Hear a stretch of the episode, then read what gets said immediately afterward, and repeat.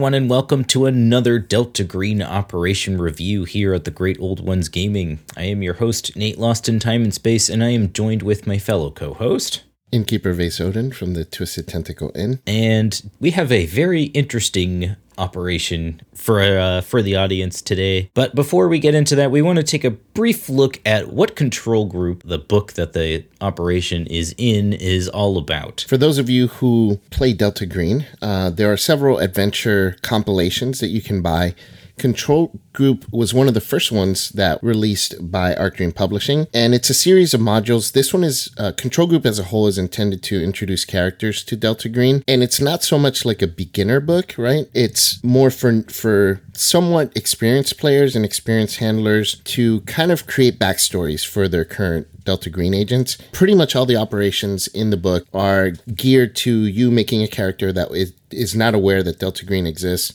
and then they're thrust into this world of darkness. And at the end of each of the modules, the survivors generally are invited to join Delta Green. Yeah, that they feel more like campaign beginnings more than they do sort of beginnings to the game as a whole. Correct. And some of them are more complex than others. So some of them can be for newer players, but some of them, like Sick Again, is, I think, for more experienced players. You can play them individually. Each of the scenarios uh, can be played individually and they have their own beginning of a story and a fulfilling end to the story if you want to just end it there. They also have ways to then begin a campaign for your characters, but you can also play these scenarios kind of as a mini campaign. Each one you'd have to play new characters, but the last scenario in the book is kind of intended to bring it all together into a grand finale. So um, we'll talk about that when we when we review the final scenario. But this is the first scenario in the book, and it's called Black Sat. But before we get into the review proper, we have uh, a couple of things that we want to address. First, we want to uh, tell everyone that there will be spoilers throughout the review. So if you are looking to experience Black Sat for yourself, be sure to send your handler over this way, and uh, we will see you all in the following episode. And the second thing that we want to shout out is our Patreon and the lovely folks over on our on our Patreon and our patrons who have supported the show over the past few months. If you'd like to get early access to our reviews or uh,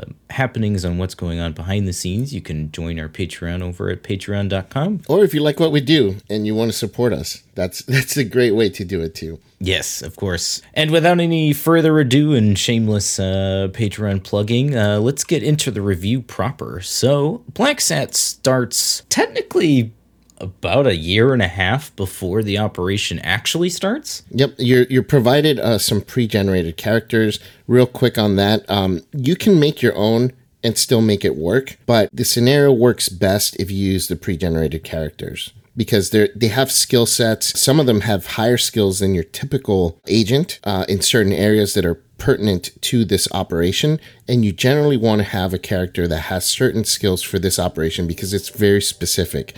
Those skills are very much needed in order for the operation to work well. So, although you can make your own, it's highly recommended to use the pre-gens.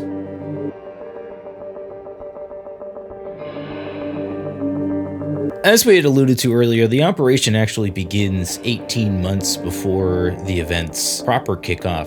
The agents are all astronauts assigned to a classified military space shuttle mission. The basis of the operation itself is that they're headed into space to make repairs on a satellite codenamed BlackSat. Yeah, and they don't really know what this is uh, because it's a highly classified military operation. There are certain aspects of it that they're unaware of. Uh, the handler knows right from the start of the scenario that BlackSat was a satellite built with unnatural components that were scavenged from the Majestic program. The Majestic program, for those who don't know, is kind of uh, similar to Delta Green. They're a, pro- a government program that deals with mostly alien technologies and um, biological uh, findings for agent, alien uh, alien extra extraterrestrial forms and such. So they made they found these parts that they scavenged and Majestic uh, provided, and they built this satellite. And no one really knows how to repair it. No one in NASA, none of the agents or the player characters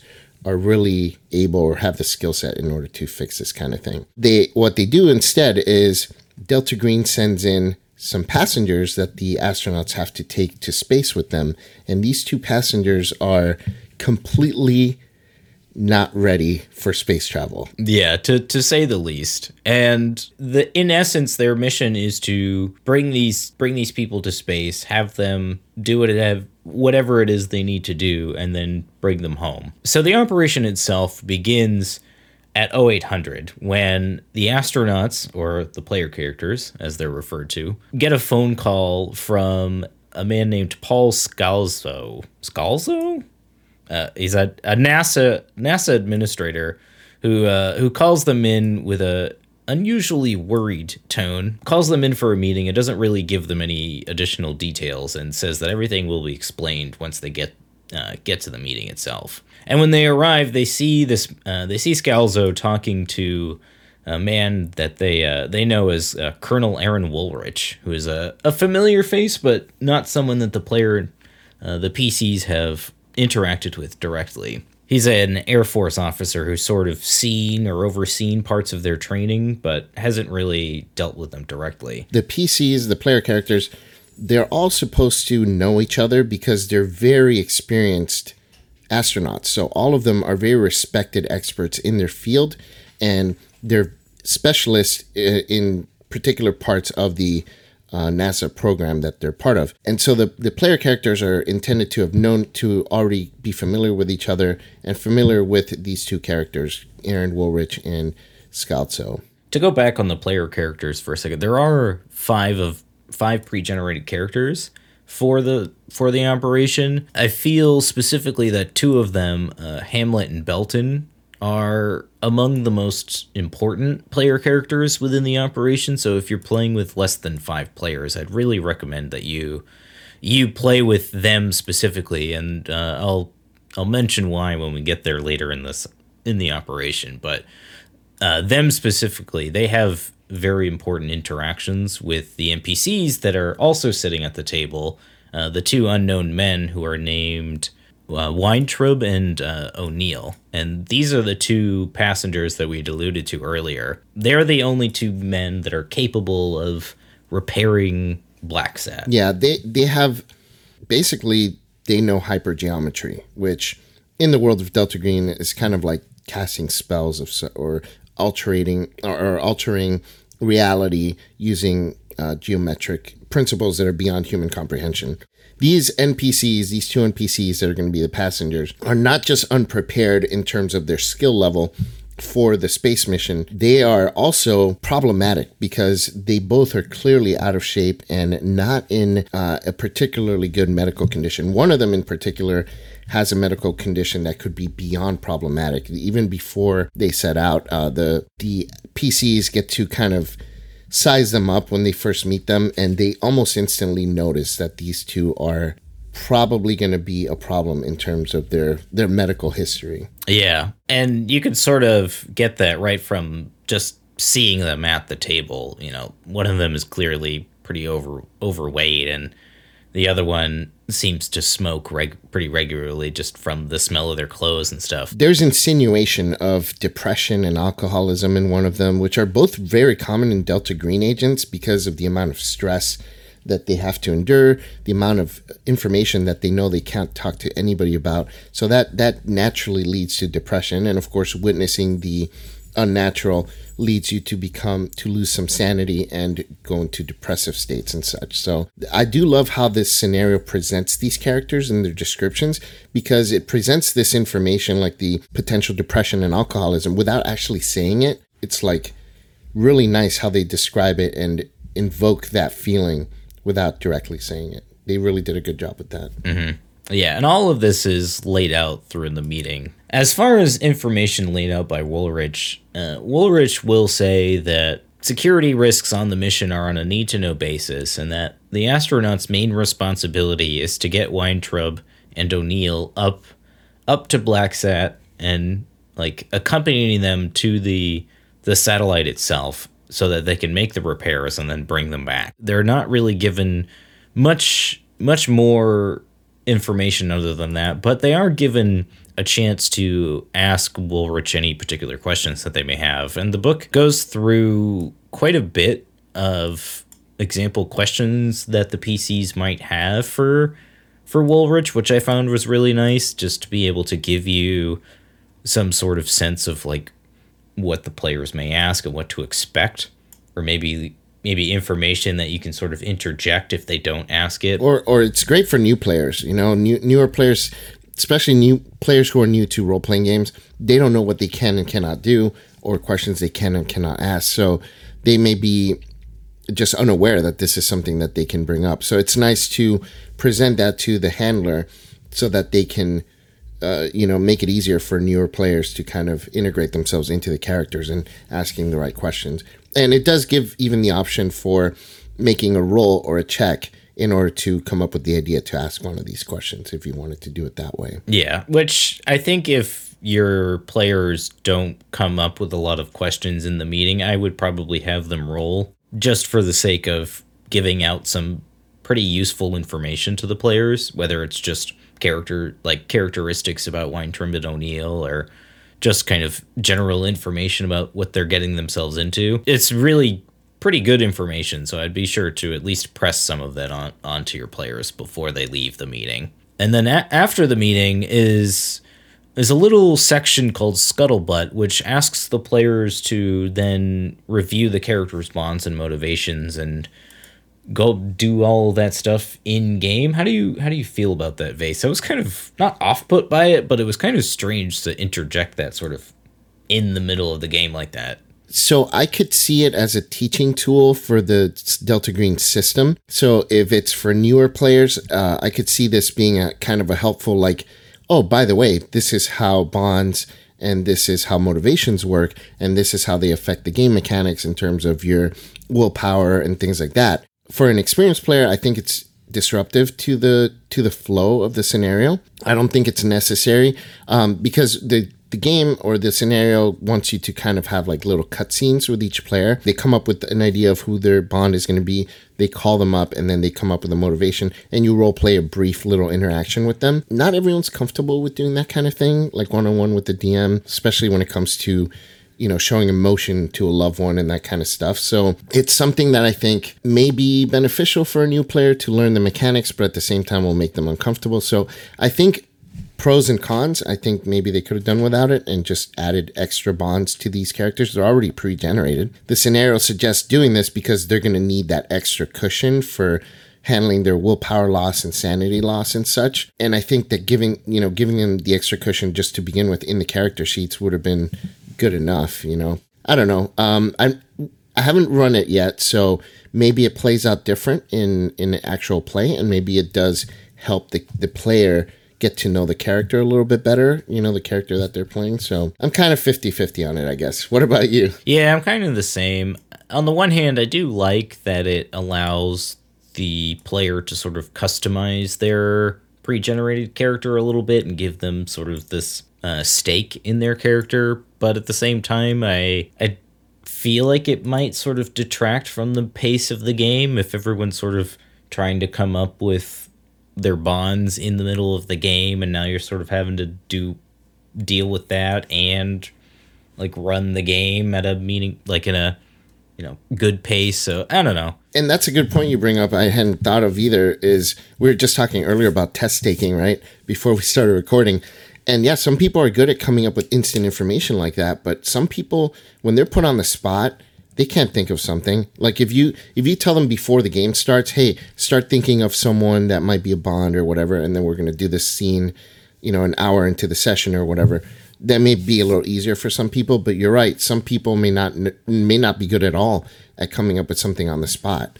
So, as a handler, just a quick tip here: if you plan on doing the scuttlebutt section, come up with bonds for each of the pre-gens and that way if someone can't come up with an idea give them your idea and say here just run with this you know yeah yeah or have like maybe a list of ideas just like general ideas yeah something something like that just to kind of keep the pace of the game going especially if you plan on running this as a one shot you, you want to keep the game uh, the pace moving and i think kind of on that note too of pacing when you're planning this scenario out, and I would also consider whether or not you want to run this in one or two sessions, because I do think that there is room for this operation to be run in two sessions.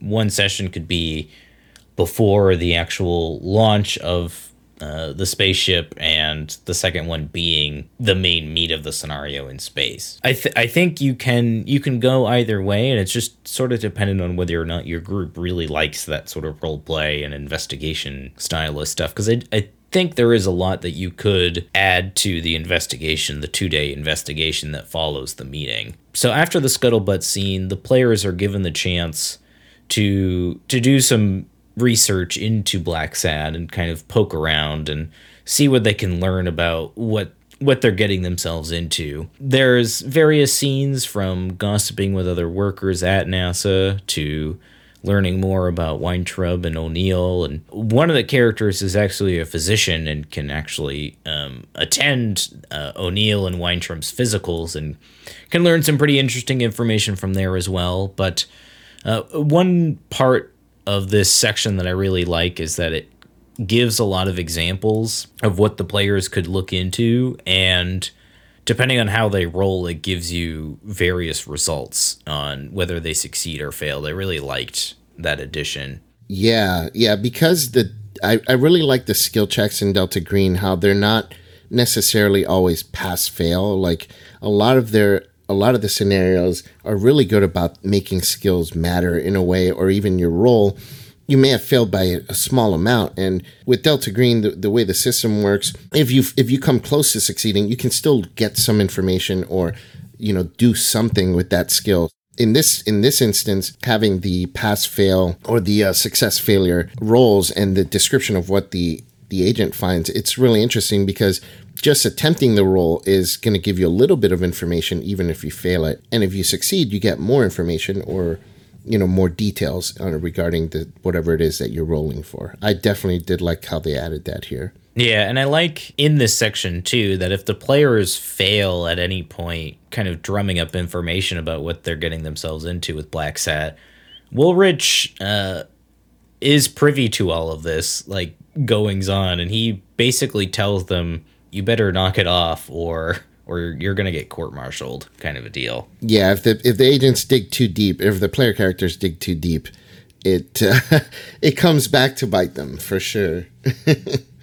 They start to realize there's something something deeper there uh, that they're not supposed to know. Yeah and I, I always enjoy when delta green really plays into that sort of you know bureaucratic protocol because I, think it's an important part of the setting is to really like establish that these player characters have to kind of follow the hierarchy of of whatever establishment that they happen to be a part of. I suggest that you know you might want to run this in two sessions because there really is a lot of information here that you know if your players really want to like have a couple of chat scenes with random you know random engineers and scientists in NASA like you you could easily like spend an hour just like kind of coming up with these conversations and maybe you have another scene with a player where they're going through the physicals of Weintraub and O'Neill and you know like, like I could see that being like a 3 hour session right there. Yeah, me too. And it's and if if you don't think that your players are going to go too far or if they're newer players so they don't know like the things that they need to investigate or look into, just uh, maybe kind of give them a little a little push into it by by reminding them that these are astronauts who are the best of the best in their field of study. Uh, a space mission is nothing to sneeze at, right? It is a very, it requires a very particular set of skills. It requires everyone to be at the top of their game. Otherwise, if even the slightest thing goes wrong, everyone's life could be in danger. So it's extremely important that everybody is on the same page. And having these two other individuals that are now going to be part of this mission as a kind of last minute addition.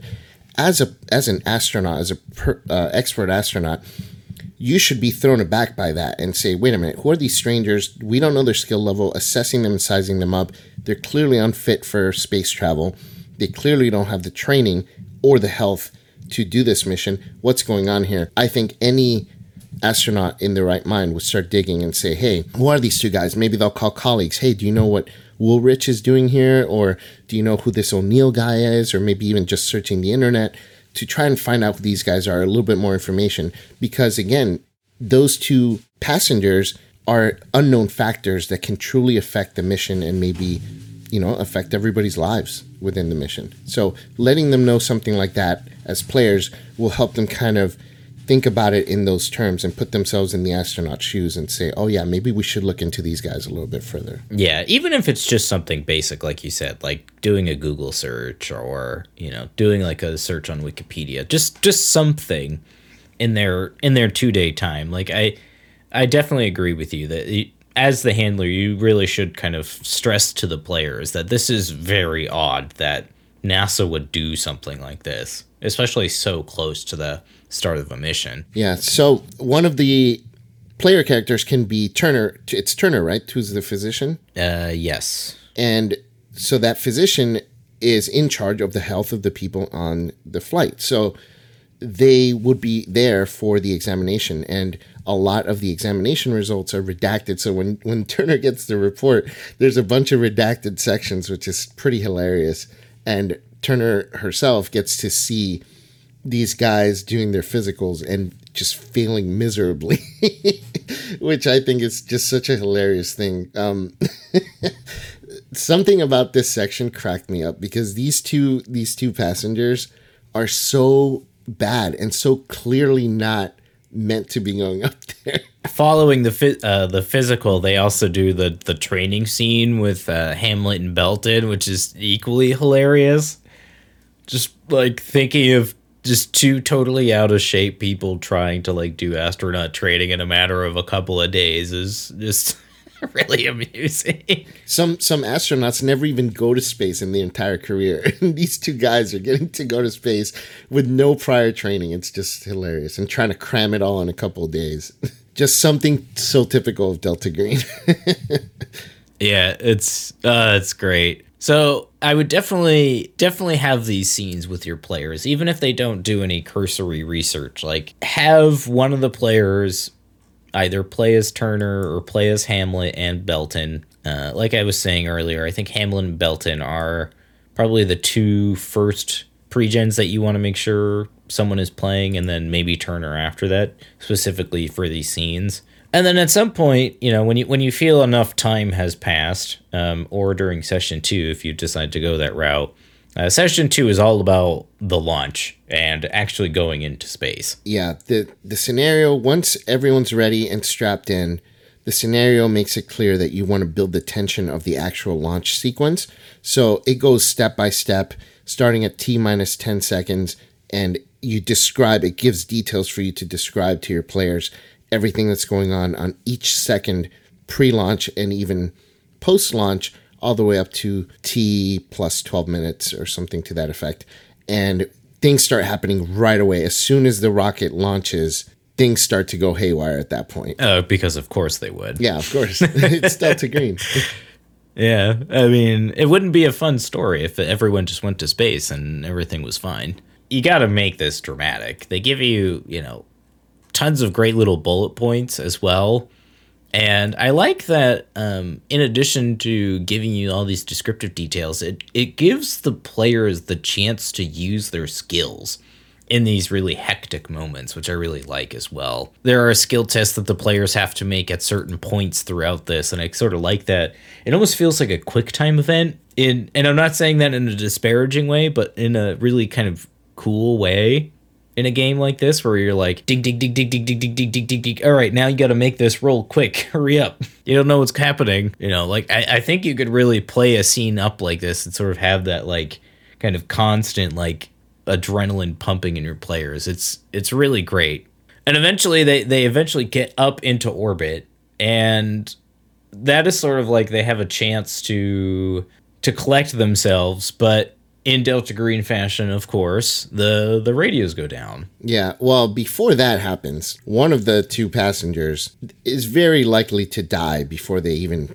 hit orbit, just on launch because he is so physically inept. Um, he starts having seizures and his eyes uh, rupture. the The blood vessels in his eyes rupture, and he just goes into cardiac arrest. And so the Turner, the whoever's playing the the physician has to make a decision on whether she wants to unstrap in the middle of the launch to try and save his life or remain strapped in as the protocol sets for her. So you have to decide whether you want to break protocol and save someone's life or stay strapped in and hope they survive long enough until you hit orbit so that you can rescue the individual. If if you if the player does not make that decision to unstrap and try to help the guy, he will die. There's zero chance of them surviving. So the only way that person survives is if whoever's playing Turner decides to unstrap, break protocol, and save them. So there's a lot of little moments like this in this scenario where you have to stress the protocol,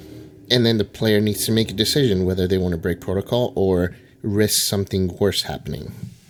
Then they hit orbit, and then, like you said, after after this situation, whether the person dies or not, uh, that's when the radios the radios start to go down in the middle of the person dying, I believe, right? Yeah. Yeah, it's like a- as they're like in getting into orbit, that's like sort of when they get to collect themselves. And like you said, if if one of the uh, one of the other astronauts uh, dies as a result of getting into orbit, then the players have a decision to make. At, it's at this point that they're going to have to rendezvous with the shuttle of Blacksat, and they have about 48 hours of piloting to do at this point. So once once they're up in the air, this sort of gives them another another chance to do some investigation and to do some additional questioning. Yeah, of of Weintraub over O'Neill, depending on which one of them is alive. Yeah, Weintraub was it probably will be dead. O'Neill it has a secret. O'Neill is actually uh, has a completely different name. Uh, Delta Green has changed his name to keep his past records and such from being easily found.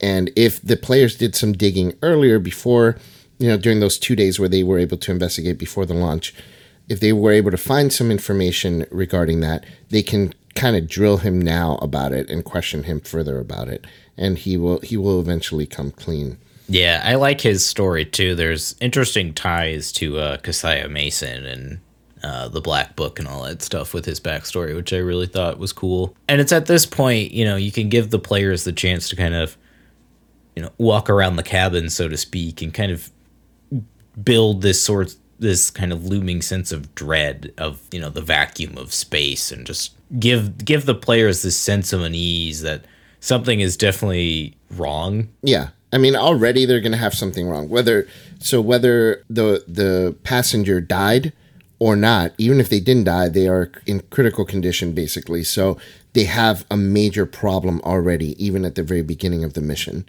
While they while they have this time to walk around and uh, you as a handler definitely are building the sense of dread, then uh, protocol states that uh, it's either the captain or the pilot has to go and check the suits because a couple of the astronauts also have to do a walk, a spacewalk, uh, during the mission uh, while O'Neill is fixing Blacksat. And when they start to check the suits, as is protocol, there is a chance that they discover something not right about the suits. Yeah, they can they can discover that the suits may have been sabotaged. initially they can they they just see something a strange device inside of them so depending on their skill rolls uh, success or failure uh, they can just learn a little bit about that or they can actually determine that there is some kind of poison in these uh, devices and there's some kind of remote control some radio antenna mechanism that clearly is meant for these things to be remotely activated so someone is setting up the suits but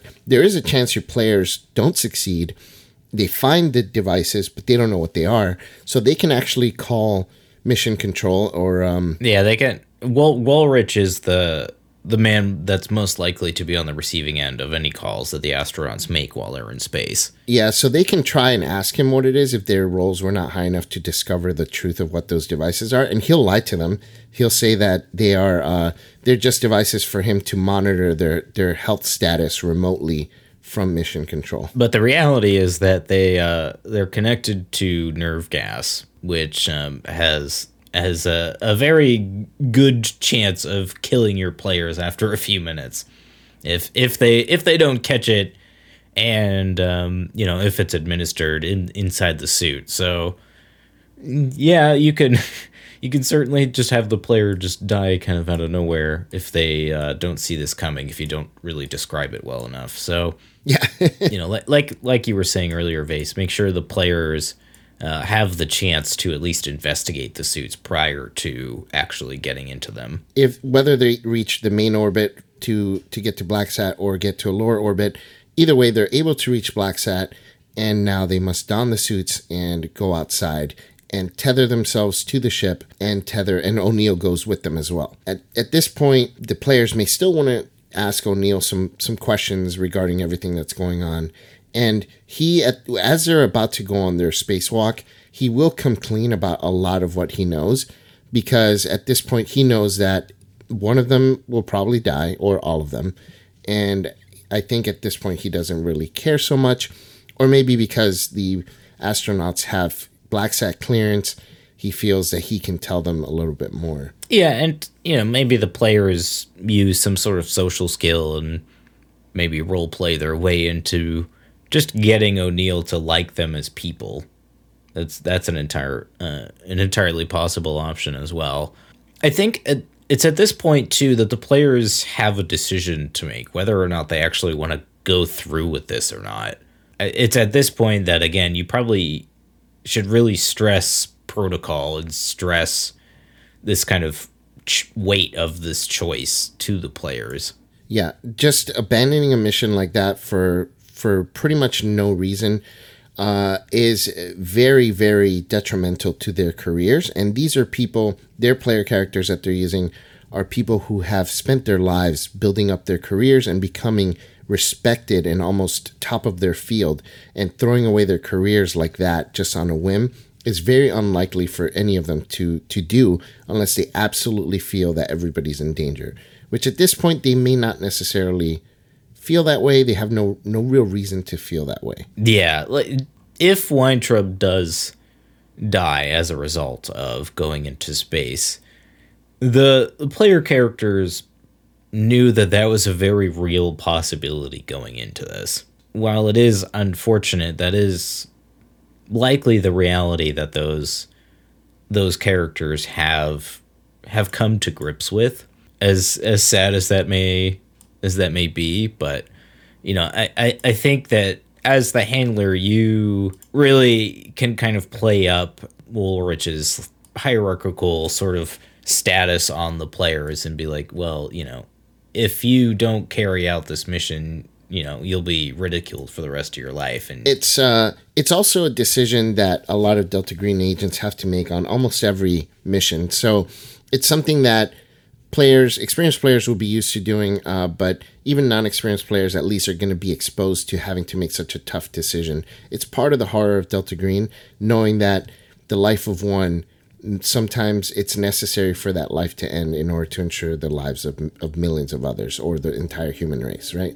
So, um, not that these characters would be making this decision because of that yet, because they're not part of Delta Green, but it is the kind of thing where they need to complete their mission. And NASA engineers and astronauts know how important sometimes if they're if you're going out to space, it's because it's something very, very important, right? So but uh, going back to the dangers and O'Neill and coming clean about things, one thing he does not come clean about, regardless, is the fact that him and Weintraub all along had been planning to kill one of the player characters.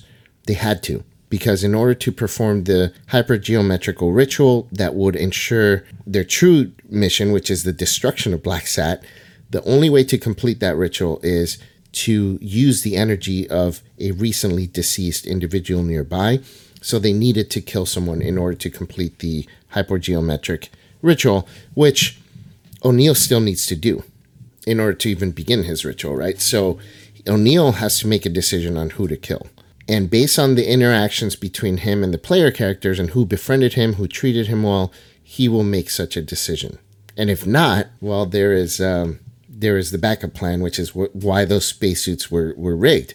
Because if for whatever reason the, all the player characters befriended O'Neill and he ends up feeling bad uh, and deciding not to kill anyone and uh, having remorse about it, Woolrich will, because at this point they will be suited up. Woolrich Woolrich will make the decision and kill one of the player characters or more. yeah, and it's and it's this scene exactly why I suggested earlier that you have at least one of your players play Hamlet or Belton because they are the two astronauts that actually go out into the spacesuits and assist O'Neill in this regard. So, you know, if you have all five players, you know, you can choose one of them or choose, you know, whoever you feel is most dramatic. But if for some reason you only have, you know, less than five players, then you can use perhaps one of the other NPCs or I think it'll sort of depend on how your group feels about player death, but you know, it, you definitely want to play this scene up as in my opinion, this is probably the best scene in the entire the entire operation is you know, the catwalk of death. Yeah. Yeah, the spacewalk and at the same time while that's happening, the people inside the cockpit are still going to be experiencing something horrific as well because they see movement in the cameras and they start to realize something is out there, right? so there's a breach, yes. Yeah. So while all this is happening on the outside, there is more drama going on on the inside. So it's not like the people inside are able to help. No matter what, they're not able to help because they got to open the the hatch, which is not possible to do just on an instant. It takes hours. So, no matter what, if they see this happening, they cannot do anything about it. But regardless, even if they could, they have their own problems to deal with. so, what is it that comes out uh, and breaches the ship? It's, for lack of a better term, a derivative. As the operation itself calls it, it's less a physical manifestation, more of just this enigma yeah, it's a create. It's not a life form. It's not an organism. It's a creation made by thoughts and mathematical equations from people and things, and how these mathematical equations and numbers twist time and space and create this this thing that is hungry for more information. It's not alive, but it hungers and it just has single-minded a single-minded nature to consume information. And it moves throughout the ship and has very lethal capabilities. My goodness. Yeah, I mean, we're talking 1d10 SAN loss on sight uh, multiple times. Uh, yeah, it's bad. Yeah, and any information, even written information, this thing will uh, go up to the lockers, and any writing that it goes near turns into a grayish blur. So it consumes the numbers and the, the letters that are engraved in the lockers. So anything written, name tags, things like that, everything is erased basically by this creation.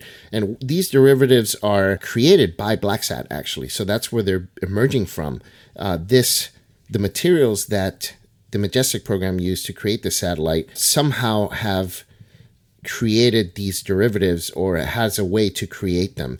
And it is the method in which this Blacksat satellite attacks other enemy satellites. The, the reason it was put up in space is it is a defense, uh, military defense satellite that ruins other satellites from other countries and such, right? Enemies. And it does that through the derivatives that it creates, which is kind of interesting that they were able to manipulate that, but it grew out of their control. And the real reason O'Neill and Weintraub were sent there is to destroy it, not to repair it. As the handler, you can be as nasty as you want to be with an ability like that. Yeah, the only thing they can't do is electrical systems because the information that's traveling through that is not actual processed information.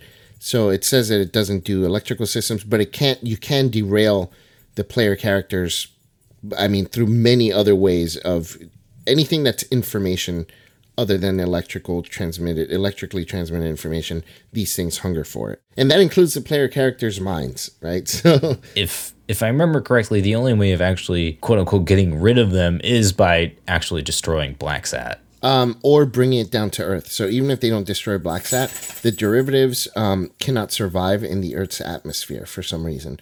So just by going back to earth the derivatives die or they disappear, right? So Black Sat, but nobody knows that. Nobody is aware of that, but that is one of the ways. Destroying Black Sat is one way. Um, and the, the scenario is left pretty open ended in terms of that. Like it lets you decide what happens in the end if O'Neill is successful in his ritual or not. There's no rules to make. It's really up to the handler whether they want to the story to go that one way or another way. Um, but the the astronauts do end up heading back to Earth uh, if they if they finish the mission or not, or if they abort it, and the derivatives remain in the ship and they start to to multiply right? So as that that kind of increases the tension because the players can witness these derivatives. As they feed enough they start to multiply. And now there's two of these really deadly things on the ship uh, and the players will not know that they're they're going to end up destroying themselves by going into the atmosphere so they have no way of knowing how they're going to handle these things until they enter the Earth's atmosphere and then they just go away. And it's kind of like a sigh of relief, I guess, for the players. Yeah, it's it feels a bit of a cop out, but I think for the the basis of a one shot, I think it works pretty well. And you know, you don't have to have the derivatives die when they enter the Earth's atmosphere. You could you could have them have different properties if you wanted it to play out to be of a more of a lingering threat. Say if you were to like include this as part of a a start of a campaign for for your Delta Green group or something like that. That would be kind of neat. And maybe these derivatives are sort of like the foe that they have to keep hunting after after they land back on Earth or something like that. That'd be kind of neat. That would be cool. Yeah, there's a lot of potential for stories to develop from this for sure. As far as flying back home, whether if the investigators or wow, if the astronauts actually live to that point, the, there is uh, rolls that they can make to actually pilot their way back home, which not many games actually allow you to do. It's sort of a, I feel like vehicles by and large have a kind of an afterthought in role playing games. And it's it's at least nice to see that they they they made a lot of use of yeah. a lot of the skills. Yeah, I really like that they that they really use the skill here for that. And then, regardless of the events, and if any of the astronauts live the events of Operation Black Sat, there comes a point where they will be recruited by Delta Green at some point, and they'll be asked to join the program. And that and and it's at that point you can introduce them into Delta Green and what Delta Green is all about, and and go on from there. And there are a lot of story seeds to um, the Kazai Mason angle. There's also a couple of programs that are touched upon that are in the handler's guide for the for the game you know mustang and things like that there's a few programs that are mentioned and sprinkled throughout that could lead to additional like these astronauts after all this happens to them if you want to continue those characters the survivors in a campaign i'm sure one of the first things that i would do if i was one of those astronauts is look at deeper into these two guys and then find information regarding this Mustang program, this Mustang location, and all these other things that were going on and kind of go down the rabbit hole of that and eventually investigate to get into what the heck is going on and what the backstories are here. And the operation also gives a little uh, kind of details into some of the other NPCs as well. Scalzo is um, he's kind of pegged as the scapegoat for all of this stuff going on. So he he ends up kind of retiring as a disgrace, and uh, Woolrich is relieved of uh, is relieved of command of duty, and and yeah, it's like at that point that the players are recruited into the program. And some people involved are killed too. Like if the if the players go and talk to them, forget who it was in the story, but they go to talk to someone and they say, "Oh yeah, I have more information for you regarding this." And then like a week later, they they die in a car accident near their house. so like little things like that happen at the end of it. Yeah, the mysterious, you know, cutting of the brakes and stuff like that. It's classic kind of conspiratorial. Uh, it's great stuff. Love it. so what are what are some of the aspects that you like about this operation phase? Okay, so my my three favorite things about this operation are the spaceship angle, the NASA ex, you know, astronauts being the player characters. I love that aspect of it and not knowing about Delta Green and kind of being thrust into this thing with no knowledge of what they're getting themselves into. The second thing I really like is the two NPCs, the passengers. They are so awesome. I just I was cracking up the whole time because they're like the typical Delta Green agent. Like they're they're sent with the players to destroy the satellite, and they're clearly unfit for space travel.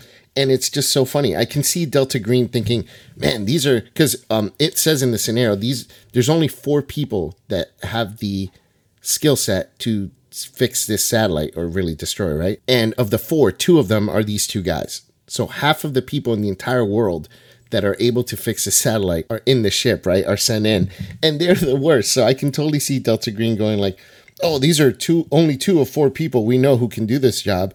They're not really fit for space travel, but what can we do?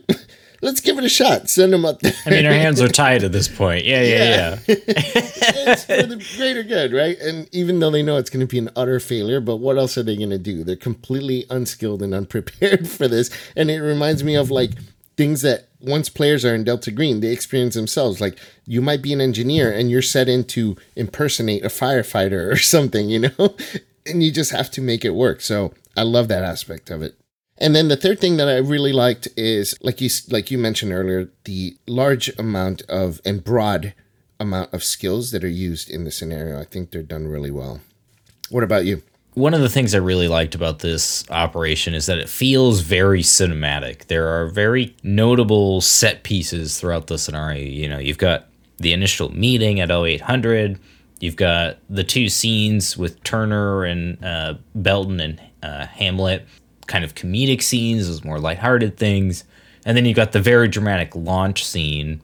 And then you've got, you know, that the ending climax with the derivatives and the ritual and getting back to Earth. And, you know, it all kind of culminates into that big scene at the end where the players, you know, kind of make it back to Earth by the skin of their teeth. And I really like that about this operation. Yeah, I think uh, you mentioned the launch sequence. That that probably would be my fourth uh, thing to add to my favorites. I really enjoyed that too. It was very, like you said, very cinematic. Well done. Also, really enjoy as a handler. I like the amount of information that you're given as the handler to really flesh out the operation and to make it feel as cinematic as possible. Really give those moments a lot of uh, needed detail. So, what what parts of the scenario would you change, or what parts did you not care for as much? I think one thing I didn't really care for as much in this operation is how divided the players always seem to be. It's always kind of one or two player characters and an NPC interacting from scene to scene. It's never like the players as a group generally making decisions, barring, I think, you know, right after they get into orbit and maybe when you're investigating, you know, prior to launch, there's like a couple of moments where they might be together, but by and large, the players aren't really together a lot so it's it, it can be a lot to keep track of as the handler. I agree with you on that one. I think um you know sick again had that kind of similar thing. It, it's in the same book. Um it, it is hard for a handler because you don't want to give too much attention and it feels like you spend 10 minutes with one player, everyone else is kind of listening, but they also might be twiddling their thumbs and maybe not paying as much attention because they're not involved, so they don't need to be as engaged with it. It's definitely difficult to to balance that. And this scenario, there's no way to not split the group up. And a lot of the scenes are tailored towards particular in uh, particular player characters too. So it's not like you can very easily kind of have you know all the players in those particular scenes at that time anyway because of how the operation sort of works. You're always kind of having to divide the group which is also kind of a strength of the scenario too in in a, in a way because because you have to split the players up so much it gives you the power to kind of overwhelm them because you can kind of flank them from multiple angles. And and while I do think that that can be fun I do also have my issues with the derivatives because they while they are interesting from a conceptual standpoint, they're not a very easy threat to really realize and to combat as the players. The players like really don't have any way of dealing with these things other than just getting the hell out of there. And that that could be kind of hit or miss with me sometimes. This is why I say that generally the scenarios in Control Group are not for newer players, even though they are for new agents. so hopefully that makes sense to everyone when we say that, because eh, newer players that are new to this type of game may not be used to the likelihood of defeat or the likelihood of their character dying so easily. And I feel like the scenarios in Control Group in general are very deadly like more deadly than your typical Delta Green scenario. I mean, maybe one or two exceptions there, but here it's like, like you said, there's no way that not a single player character dies. Like that is so unlikely. Someone is going to die, or everyone's going to die. It's like uh, the derivatives they they blast you with a ton of sanity, and the players may not even ever see them like ever see them coming so you know i, I think as the as the handler you got to be careful with that because it could be very easy to just you know tpk your whole party and sort of leave them like stranded on the ship without this kind of nice payoff at the end. Yeah, and, and, some people some people are okay with that, but I think most people, especially if you're new to the game, that happening might be just enough to turn you off from ever playing Delta Green again. And it would be unfortunate. Only because if if it's a deadly scenario and you at least stand a chance or you have ways to combat the the enemy, that's one thing. But in this particular scenario, you're in the middle, you're in outer space, you're in a ship. You there's nowhere you can go, and there's no way for you to battle these things that are attacking you. If you have the spacesuits, if you didn't notice the the um, nerve gas mechanism and you don the spacesuit, there's literally nothing that you can do once they push that button to kill your character.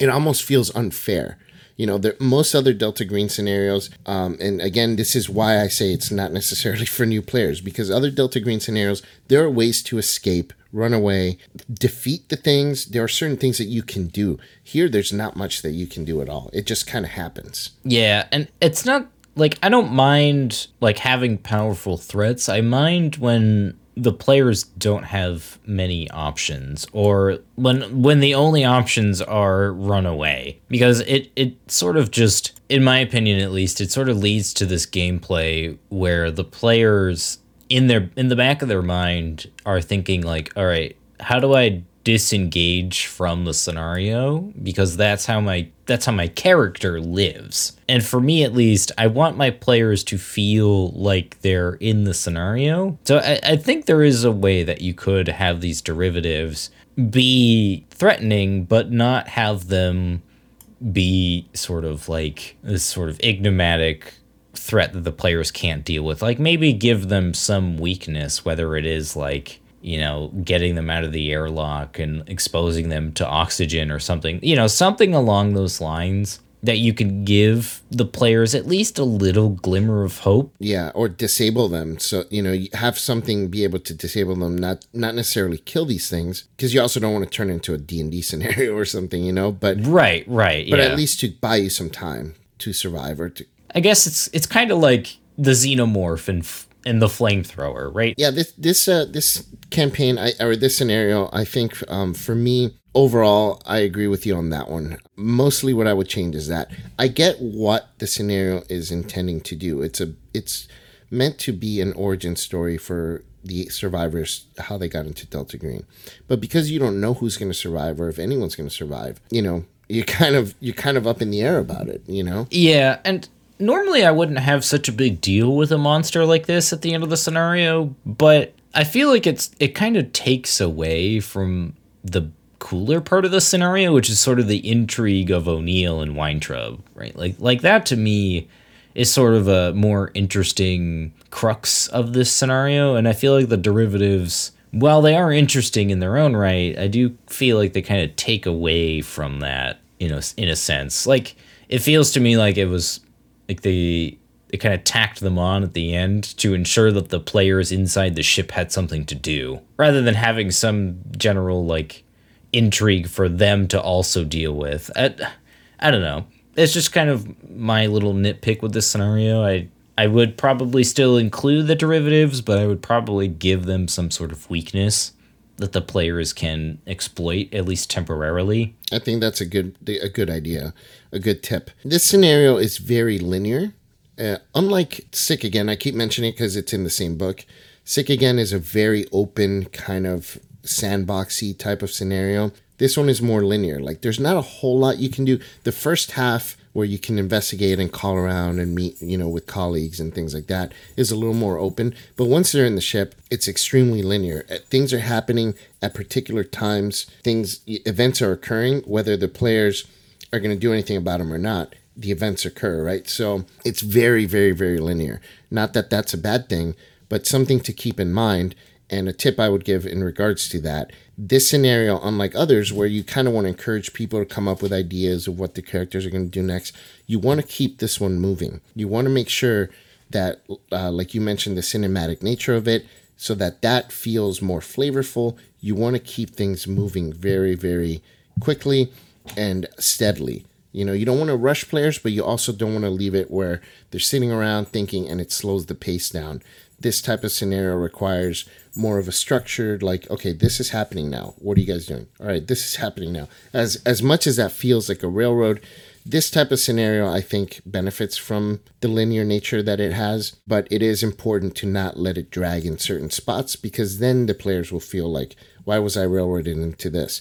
If you keep it moving, then they're distracted because new information keeps coming at them and they won't mind it as much because it's like they're sitting watching a movie, right? Right, exactly. Yeah, and another thing to kind of keep on that tip as well is you know you can constantly remind them that they're they're on a mission from NASA right they have a very set job to do and go home because you know time is money in this case so you know you got to keep things moving along and I like also to suggest that you know try not to focus too much on one particular part of the group because like we were saying earlier, the scenario does really like to divide the players up a lot. So it can be very easy to kind of over focus on the players that are kind of near O'Neill or near the, you know, near whatever current threat is happening. And, you know, just to kind of highlight that you want to make sure that you're not shining the spotlight too brightly on one particular player when you're playing this uh, operation. And on that same note, regarding O'Neill and Weintraub, there there are times in the scenario, early in the scenario, where the players will certainly feel there's something off about these guys. And because these two guys are planning to kill one of the player characters, they're going to give off some vibes, right? And the player characters may pick up on the fact that they're not getting all the information because something else is happening that might put them in danger. And I know for a fact my group, my Wednesday group, would definitely, without question, once the launch happens, the minute Weintraub dies or near, nearly dies, they would surround O'Neill and they would question him or beat him up until he answers questions. That's just the way my players go. And I know there's a lot of groups that would do something like that. It's very important to remind them that your that their player characters are astronauts, not, you know, warriors and monks and all this stuff, right? And as astronauts, they have a mission to fulfill, and it's very important to remind them when they when they start behaving that way, remind them that they're part of a military operation. There's a lot of things they're not going to be privy to. There's a lot of things that they don't have access to in terms of their um, cl- classification level, right? So if they start to get too aggressive with the NPCs, which can very, very likely happen, before any of the events occur, make sure you constantly remind them that they have protocols that they have to follow, that they have a superior that they have to answer to. They can't just go around beating up passengers that are that clearly have a higher access level for classified information than they do, right? Reminding them of that constantly if they do start to get aggressive or suspicious of these NPCs, there's not much they can do regarding their suspicions because they have this mission and they have superior officers to answer to. So wrapping up this review, Vase. Overall, what do you what do you think about Black Sat? I think it's uh, an okay scenario. It's there are definitely a lot of things that one has to think about. Uh, an inexperienced handler and inexperienced players may have a hard time with this one. So I think overall, um, players who like a more linear story would enjoy this. Uh, players who don't mind much more difficult scenarios would enjoy this, and players who want something a little different with a lot more skill checks and are rewarded for being more creative with their with their current uh, skill set, I think would enjoy this as well. So like kind of like solving a puzzle, but also those players who don't mind having the rug swept from under them. And so overall, I think it's a it's an okay scenario, but it's definitely not for everybody. Yeah, I I think I sit somewhere right there with you. I think this scenario has a lot of potential, but I do think, like you were saying, it's very group dependent. And I think like how your character, how your players react to having agency removed from them, and how they, how they choose to react to that might might sour their opinion on this operation a bit. I do think that there are ways that you can sort of alleviate that, whether it's you know removing the derivatives or giving them more agency on how they choose to combat the derivatives, or even giving them more options to investigate early on so that they can kind of learn more about what is really happening with Black Sat. I like that there is room for this operation to grow you know, whether you want to expand in more detail about Black Sat, maybe you have some operations like kind of leading into Black Sat where your players are like familiarizing uh, with with each other. Like maybe you kind of role play out the beginning fifteen months in some regard, and and then you start into the operation proper. I like that there's options, and then with every operation in control group, you have this kind of epilogue that leads into a natural kind of opening into a proper Delta Green campaign. And if you plan on running the book as a as a mini campaign, you know, then obviously this is the one you'd start with, and it's a it's a good start to that whole story at the end. We'll get to that when we get to when we get to the review for that scenario, but but it I do like that it definitely has the possibilities for all these beginnings of other campaigns and to be played as a standalone type of uh, scenario as well. Yeah, I, I think overall it's a pretty good scenario, but I definitely wouldn't recommend it, like we were saying er, earlier, to newer groups getting into Delta Green for the first time. I do think that there are better operations for kind of learning learning the game and kind of getting getting to grips with what Delta Green is all about without having it be so blatantly brutal. If you're a more experienced group and you're looking for a bit more of a challenge, maybe pick this one up and see if it's right for your group. But if you're a newer group looking for an operation to just get your your players into Delta Green, I, I think I would recommend Sick Again over an operation like Black Sat. I think the two are very similar in their structure, but I think Sick Again gives the players uh, much more agency in how they combat uh, the threat in that operation. And if you're curious about that operation, we have reviewed that operation, so we will uh, we'll be sure to post a link to that as well, as this will be accompanying that that review for our overall review of Control Group. Well, I think with that, that's going to do it for our review of Black Sat and our second operation review for Control Group. I've been your host, Nate, lost in time and space, and I was joined with this evening. Innkeeper Vase Odin from the Twisted Tentacle Inn.